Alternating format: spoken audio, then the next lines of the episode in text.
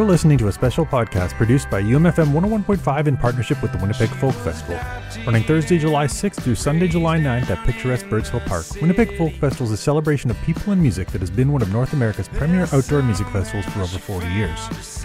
I'm Michael Elves, host of Thank God It's Free Range, and this episode spotlights Evan Redsky.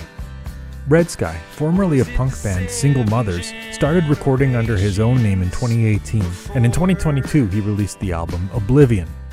Evan Redsky will be performing at Spruce Hollow on Sunday, July 9th at 3.30 p.m. For the full lineup, a complete list of set times, to purchase tickets, and for more information on the Winnipeg Folk Festival, visit winnipegfolkfestival.ca. At the age of 16, he was out cold on that new stuff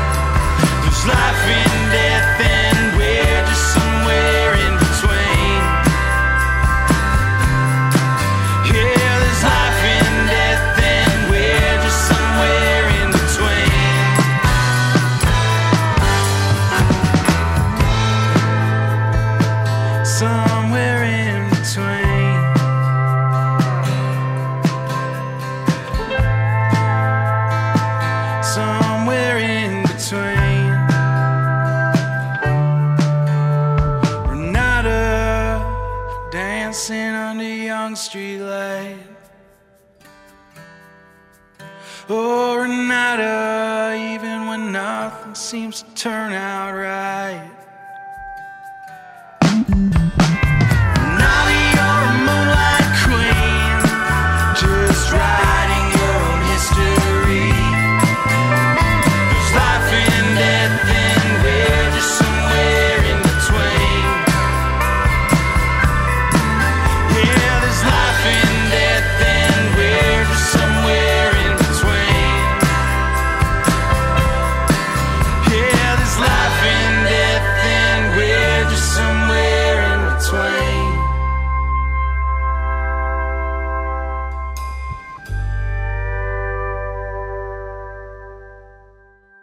All right, well, coming to the Winnipeg Folk Festival, Evan Redsky, who released his album Oblivion late last year and uh, bringing it for Winnipeg audiences and joining us here on the show. Welcome, Evan. Thank you so much for having me. My pleasure. looking forward to it. Now, uh, I mean, you you you have a connection to Winnipeg because uh, we get our water from Shoal Lake 40. That's correct. There's a long history there uh, in in terms of uh, the relationship between Shoal Lake and Winnipeg. Absolutely. Yep. I got a lot of relatives, and my entire paternal side of my family is from Shoal Lake 40. Yeah, because I was reading up your your great grandfather uh, was a writer, an activist, and uh, I, am curious. Like, did you spend a lot of time with your great grandfather growing up? No, my great grandfather passed before I was born. Sorry. No problem. so he passed my before you were born. Yeah.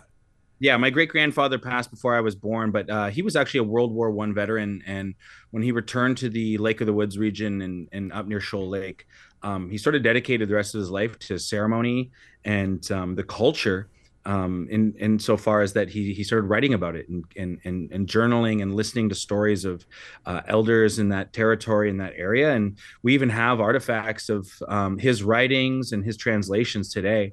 Um, the University of Toronto Press even published uh, a, a, huge, huge, um, not anthology, but a huge book of his work, uh, which is here at the Reference Library in Toronto. And he's got a few other uh, books that I own here on my bookshelf, uh, including Great Leader of the Ojibwe. He talks about stories that his great uncles and uncles um, experienced, you know, um, hundreds of years ago. So, so growing up, I mean, obviously he was he had passed before you were born, but like, was it that history of culture and you know, telling of story part of kind of like what led you to becoming a, a singer songwriter and a, and a, teller of story and, and of indigenous culture? I know in some way um, that that had an influence on me, even even if I didn't know directly. Right. I I, I grew up um, in the Mississauga First Nation in Northern Ontario. Um, just outside of Blind River between Sault Ste. Marie and Sudbury. So I grew up with my maternal side of the family, um, whom are Chiblos. And um, I wasn't really that connected with my Redsky side until I was about maybe 10 or 11 years old. And at that point, you know, I, I you know, I, you hear about this history, but it's never something when you're that young that's like, super important to your identity, right? Mm-hmm. Um, at that point in time, I was just probably picking up a guitar, bass guitar, just getting into music. Um, but at this stage in my life, it is basically the cornerstone of my writing in in that you know this history uh, needs to be told. And there are so many ways in which we can do that. But for me as a musician it sort of feels in some way like an obligation to carry on those stories and continue the work of my great grandfather. You mentioned just picking up the guitar, bass guitar and kind of learning music. You, you started in single mothers in a, in a punk band basically. And then yeah well you, yeah left yeah. and and started kind of writing your own songs. Was it like the things weren't resonating or connecting with you in in the punk or in in the single mothers vein or was there something deeper to that? Well you know punk raised me. I discovered punk and metal and hardcore music when i was probably like 13 years old and um, by the time i was 18 is when i started and joined the band single mothers in london ontario while i was at school and i was in that band till i was 25 so I spent, you know, almost eight years on the road writing and recording with that band. And like all bands, you know, you sort of kind of gain perspective throughout the years and throughout that time and learn things about yourself. And it was just at that point in time a good time for me to step away um, for my own mental health, physical health, and well being and, and start focusing on myself. And, you know, that entire time and that part of the scene and that era uh, between 2008 and 2015 I maybe met like one or two other indigenous people that played music in my travels, mm. uh, especially in punk and hardcore. I never ran into other folks like that, and even in within singer songwriter circles and Americana, it was very few far eh, few and far between. So, I I I just decided to maybe try something new, and it's it's it's been a journey, and I've been very pleased and proud of the work I've been able to do under this umbrella of Evan Redsky and honoring that history in the process. Did you have a sense of like what your sound would be when you stepped away from single mothers and then started your, writing your own songs? Like, were were they all in this kind of like roots rock vein, or did you kind of like dabble in different styles and figure out which worked? You know, I tried a few different things when I when I first started, but I've been writing my own music as a solo artist since I was when I since I first picked up guitar. You know, um, back in the days of like PureVolume in MySpace, I was posting music and original music of my own, um, experimental singer songwriter, basically everything. And I, it took me a long time to start writing things that I felt proud of that I should share with others. Um, but throughout the throughout that time, even during the single mothers era, I was very much writing songs, and I was very much playing solo when I could, and and just kind of trying to get that out of my system and figure out what my sound was. But I grew up in Northern Ontario, and you know, when you have like one or two radio stations that come in clear, you're going to hear a lot of Neil Young. You're going to hear a lot of the band, Joni Mitchell, all that stuff, you know, and that's kind of what really influenced me deeply. I would say is a lot of sort of Canadian rock, roots rock, Americana, and it was just a natural sound. And the way I started writing songs, it felt comfortable to me. It felt like a felt like home in some way, you know. Yeah, I read that your mom was a, a Blue Rodeo fan, so that was certainly something that you were steeped in as well. Yeah, she has uh, she has the biggest crush on uh, Jim Cuddy, and uh, we listened to a lot of uh, Blue Rodeo at the lake growing up. I don't think she's alone in that crush. I think that's like Yeah. maybe a, pan Canadian feeling. Uh, you, Exactly. you were talking about you know even in the the Americana field being very few Indigenous uh, artists when you were kind of starting out in in that state. Like, did you kind of have to figure things out on your own as to kind of like identity and performance and and how you tell story and stuff like that, or did you look to Indigenous artists in other spaces? to kind of like figure out what they did when they were charting a path in a place where there were not a lot of indigenous voices. you know, even within the last five years, it's sort of been an explosion of indigenous creativity. Um, but in, even in 2015, when I decided to go out on my own, I didn't have a lot of references. I didn't have a lot of sort of people in my own backyard that I, I immediately knew of. You know, it took me some time. Um, I've always been aware of um, Buffy Sainte-Marie, you know, like huge influence. Those early protest records, still to this day, um, hold a lot of water for me. And but like there was only a couple uh, touchstones for me at that point. And it wasn't until even now I'm discovering artists from the 70s and 80s. Even Errol Ranville from the band C-Weed um, has become a huge influence on me and his entire story. And it's those things that are sort of even just coming to light now for me as an indigenous person closer to the community it's just starting to happen now this sort of education for me anyway but there weren't a lot of us um, doing what we're doing in this genre this space you know which is largely underrepresented and uh, woefully white at times Mm-hmm. Do you do like a lot of research? Like, are you a, a heavy reader and stuff? Because I know that the the Danny Wolfe EP was inspired in part by a, a book about him Absolutely. and about the Indian posse. Uh, Like, is that something that informs your songwriting? absolutely i mean i'm when it comes to, to songwriting uh, and storytelling it should be informed and it should you should be honoring the subject in some way. And that's how i feel about it. I feel like i need to understand it um, deeply. Um, but you know like with any creative endeavor uh, there's poetic license right? And so there are parts of me that are in those songs parts of my family. And that's just i think sort of my process at this point is to is to do the research and to sort of let it live inside of you but then you know once it's filtered through you there's going to be bits of yourself in there as well so yeah it's it's a, it's definitely a, a bit of both Speaking of process, is it purpose driven? Like, do you go into like looking at a topic thinking I, I would like to do a song about this topic, or do you just kind of find yourself reading or exploring things and then processing it through song? it's both uh i feel like i have probably like like maybe a dozen songs on the go at all times. So on my phone notes i'll have a line or two. Um, i'll have uh, music memos um, with either melodies or even just subjects. I'll be like write about this and then i'll like in detail take notes verbally on my phone. So it, it, it's it's literally an amalgamation of of of all those processes.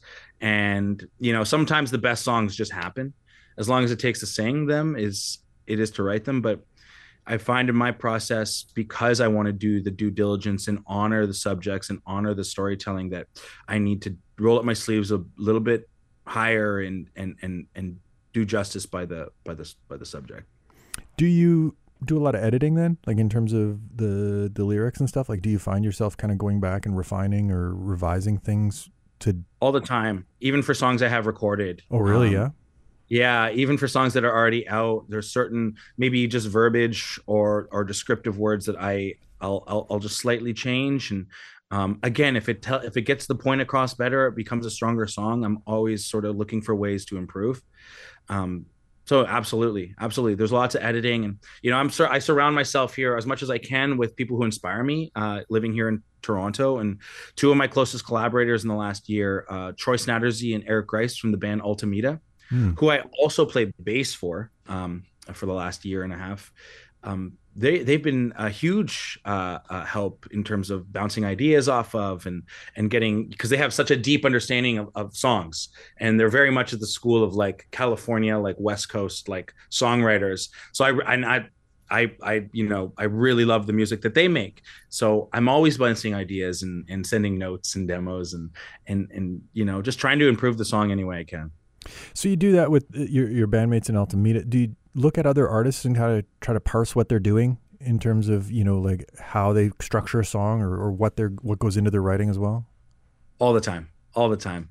It's one of those things, and you play music um, for as long as I have, and it literally is. I've been able, been fortunate enough to make a life of music, you know, um, as a musician, and it's one of those things that has a double-edged sword. You love music so much that you begin to like pick it apart every time, you know, when you understand the process, whether it's sonics, composition, stuff like that. But so I'm it's a little harder to find things that I really love, but when I really find something that I love, I get obsessive and I almost listen to it till I hate it.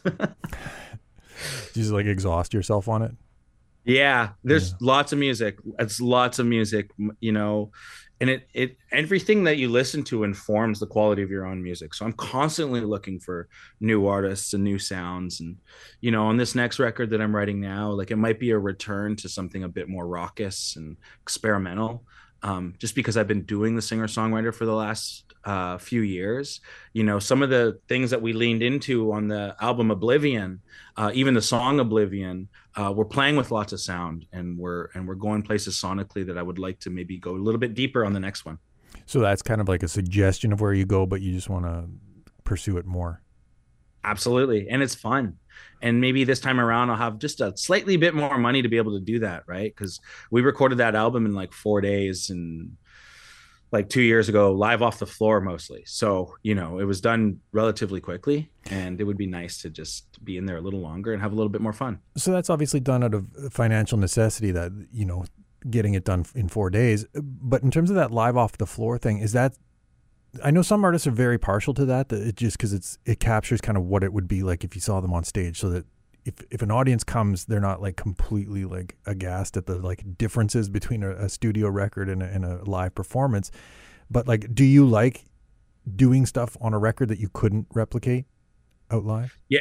Oh, I love it. I love it all. And I think at that time, you know when i started releasing my solo music you know i was very much into artists like uh like uh, all the i mean all the artists that uh, the producer dave cobb has worked with um you know including william prince uh, who i know is from uh, manitoba. But artists like jason isbell and you know i'd read these interviews and listen to these um these studio documentaries about how you know the performance of a live band is sort of at that time was kind of slipping away, right? Everything was sort of chopped up and on the grid, even Americana music, uh, singer songwriter music, and I and I was right there with them, and I felt the same way. And having played punk music for the last ten years before that, I was very much on board with that sort of raw nerve uh, energy of a recording. And yeah, but at the same time, like there's studio albums that I absolutely dig uh, with the war on drugs, you know, who's mm-hmm. playing the folk festival. Like, there's a lot to be said for things that are on the grid and things that you know just drive.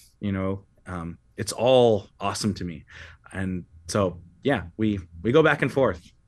for sure. Speaking of going back and forth, is, some of your songs are very personal, and some of them are kind of like much more like topical and and you know exploratory in terms of like indigenous history or or like activism and things like that. Are either of those harder for you to write or perform? Like like do you find revealing yourself a more difficult thing or talking about, you know, societal things and, and systemic problems? I think the societal songs are a little harder, right? Because for me specifically, when I talk about my community, I have to be sensitive to everyone's perspective. I have to be cognizant of the fact that I shouldn't uh, pan indigenize our whole community, mm. and and to maybe even remind folks in my lyrics that like I I come from a very specific community in a very specific area, so I'm not trying to speak for everyone. Um, but when I do have a topical song, like you know the songs that were on the Danny Wolfe EP and stuff like that, like I try to make it universal and I try to make it inviting, but it's hard. It's much easier said than done. I can talk about myself all day and my feelings, but there's only so many of those songs, you know, maybe some people I know for me personally, I'd want to listen to on an album, you know. Right. At a certain point, you kind of exhaust yourself as a as a source reference for material. Exactly right, and yeah, it's and and again, it's about having balance and and being able to have a, a, a bit of everything for people to listen to, enjoy, or relate to. You mentioned that you're, you know, working on a new record and that, you know, sonically you're exploring some of more of like the Oblivion style thing. As far as the the record as a whole, like, is do you have a concept for it or like kind of an overarching framework for this next record? Well, I was taking a bunch of the B sides from Oblivion and trying to rework them and maybe get a little bit happier with them. And a lot of the subject matter of those songs were really dark. Um, some of the stuff that I thought maybe was a bit too dark for this album because I really wanted Oblivion to be the the the breath of fresh air after Oblivion, after you've hit rock bottom, mm. and I wanted the entire record to feel like that, right? That darkness to light and a lot of the b-sides lyrically uh, that i'm working on now are really dark um, and they were maybe a little bit too sad for the for the first record but i think what i'm just experimenting with now and this is very early days early stages is is is is trying to make those dark songs sound light and i'm doing that through production i'm doing that through how they're they're structured sonically and um, i'm having a lot of fun with it uh, i'm over the last year or so i've i've been fortunate enough to really uh, invest in myself by uh, means of my home studio. And I'm really happy with the setup that I have now. And I've just been absolutely throwing everything at the canvas and um, playing with drum machines, um, you know, uh, modulation effects, and uh, really just trying to just have a lot more fun and maybe go in the box a little bit more in that regard, you know, where maybe the record is um, self-contained to uh, being entirely done on the grid and a little more experimental. Um, one of my first singles, uh, "Dog Days," um, it's a single that's up on my uh, YouTube channel. It sounds entirely different than the music I've been making for the last couple years. But that song that I did with um, Ian Romano from uh, Daniel Romano's band, um, that took a year and a half, and I remember at the time it was very frustrating to um, to have back and forth sending files and figuring that all out. But that song sonically is so fascinating to me, and I don't even remember how we got all those tones. I remember at one point we had EBows in a room full of acoustics, and we were just doing a ton of really fun experimental stuff. And I think I want to kind of maybe channel some of that energy on this next one. So maybe that slow process allowed you the space to do that kind of experimentation, whereas you wouldn't have had that in a in a four day session in a studio. Absolutely, absolutely. Yeah.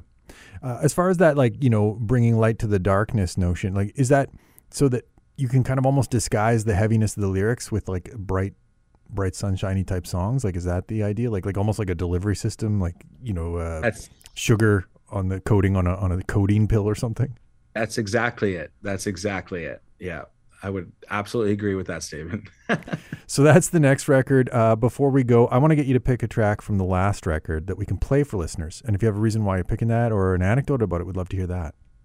Yeah, I think um, I think we're going to pick go with uh, Floribel. We just released it uh, last Friday with its um, uh, video supplement. Um, I was in uh, England last year on tour with Altameda, and one of my old friends, who's a uh, director and fashion photographer in, in London, England, uh, hit me up and said if I, you know, if I have a few hours to come and do a video, because he knew I was working on this record and I had these songs rolling out, and I was like, absolutely. But this song is actually one of the live off the floor um, tracks on the album, where there wasn't like any overdubbing of any parts of the record or anything. It was me Troy and Eric sitting in a room, three acoustic guitars. I believe one of them was a high strung Nashville acoustic guitar, and their voices and my voice all at once. So I was pretty proud of it. I think we did like three takes, and this was the first one we did. Um, so I would go with Floribel. And um, for those of you who want the, to check out the video, it's pretty cool. It's uh, really moody and black and white, but we just released it on uh, last Friday. So yeah. All right. Well, we'll link to that one in the show notes for the the episode. But uh, for folks, they can listen to it now. Floribel. Uh, Evan, thanks for taking some time and safe travels. Looking forward to seeing you at Folkfest. I can't wait to get out there. I'm so honored to be out there and uh, to be able to be a part of such an amazing festival. And uh, yeah, we'll see you then. Bum up, P.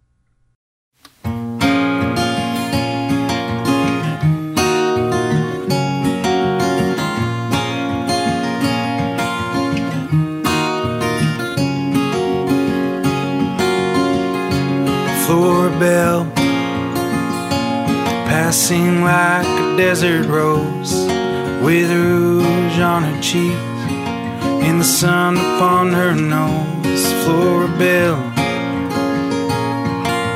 Never one to fuss, she leaned to her will, scattered into dust.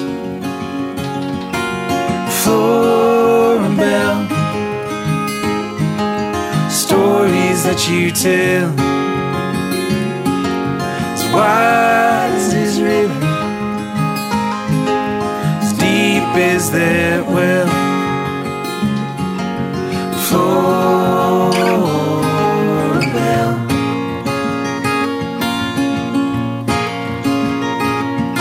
Well, she raised a wild bunch, where a single mother can, and vowed to herself she would never feel that hand again ever, even in that small town where the leaves change their color, even 60 years on down. Floribel, stories that you tell, as wide as this river, as deep as that well. Floribel.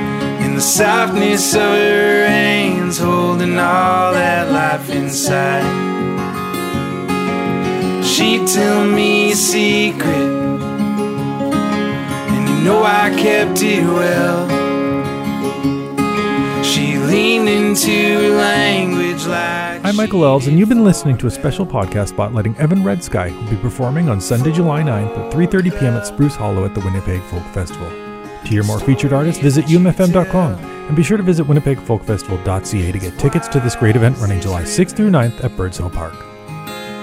Deep is that well